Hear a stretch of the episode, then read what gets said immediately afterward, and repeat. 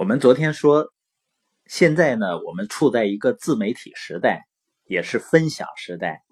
那在这个分享时代呢，个人的品牌怎么建立呢？有的朋友啊，可能对于个人品牌的意识还是不是很重视。我们都知道，优秀的企业是很注重自身的品牌建设的。而作为消费者呢，我们在消费的时候也更倾向于选择那些有品牌的商品。为什么呢？实际上，打个比方啊，一个品牌是什么呢？假设呢有两座五十层高的高楼，它们之间呢有一个天桥。那么我们一般的人走过来走过去，基本上是没什么问题的。但是我说，如果这个天桥呢？两边的栏杆被撤掉了，你还敢不敢在这个高楼之间走来走去呢？你会发现我们就不敢了。虽然你当时在走的时候呢，也并没有扶着那个栏杆，但是当栏杆撤掉的时候，你会感到很恐惧，就会没有安全感。那品牌是什么呢？品牌就是这个栏杆，它是给消费者带来安全感的。那个人品牌是什么呢？实际上，个人品牌也是一个人给别人带来的安全感，或者是信赖感，或者说呢是一种影响力。我们前面曾经说过啊，有的人说话呢好像没有人应付，也就是说了没人听。为什么呢？因为别人啊听不听你说话，不在于你说的对不对，而是他认为你有没有资格跟他说话。那这个资格呢，也就是你在他心目中的那个品牌形象是什么样的？尤其现在呢，有很多的社交工具，包括自媒体，那我们每个人去建立和分享个人的品牌就变得更加重要，因为你只有提升了个人的品牌形象，才有可能改变别人对你的认知啊。而且在你分享的内容的基础上呢，就能够找到跟你志趣相同的人。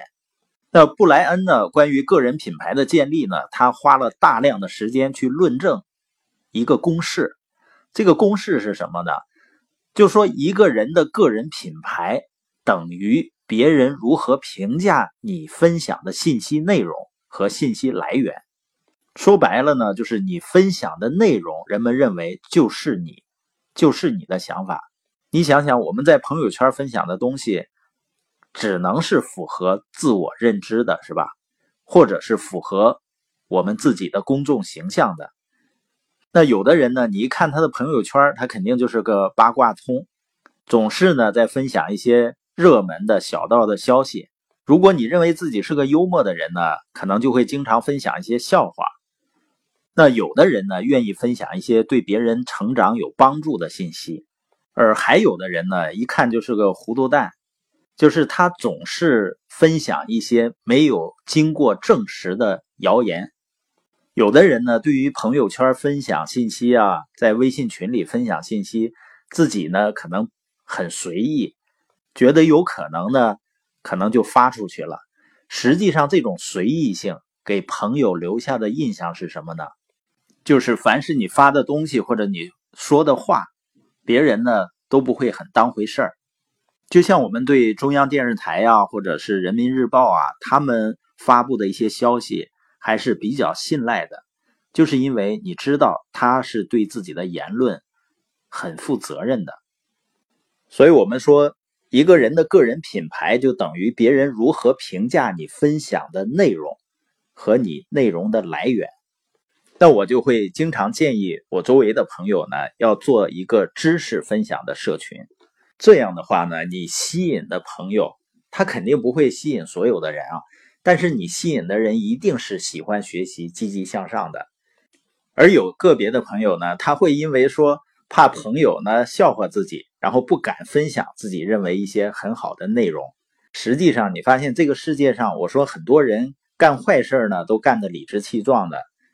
我们有好的内容，却不敢跟朋友分享，那也意味着我们真的要去突破自己内心的一些障碍了。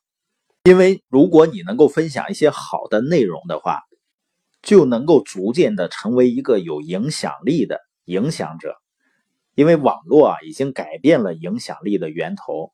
你像以前呢，我们没有办法更多的、更广泛的去影响周围的人，因为人们都受传统媒体的影响。但是现在一切都改变了，人人都能成为有影响力的影响者。那影响力的背后是什么呢？就是信任啊！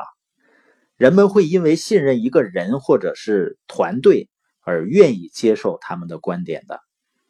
所以，社群时代的逻辑是什么呢？你一定要先提供有价值的内容，对别人有帮助的内容，先建立一种影响力和信任度。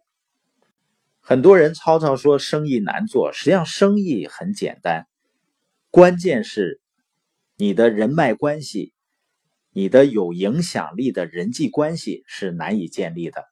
而在今天这样的一个社群时代，建立一个有影响力的、信任的、认可的人际关系，实际上已经变得很简单了。那我们这一节呢，你需要记住的一个公式就是：你的个人品牌等于别人如何评价你分享的信息内容。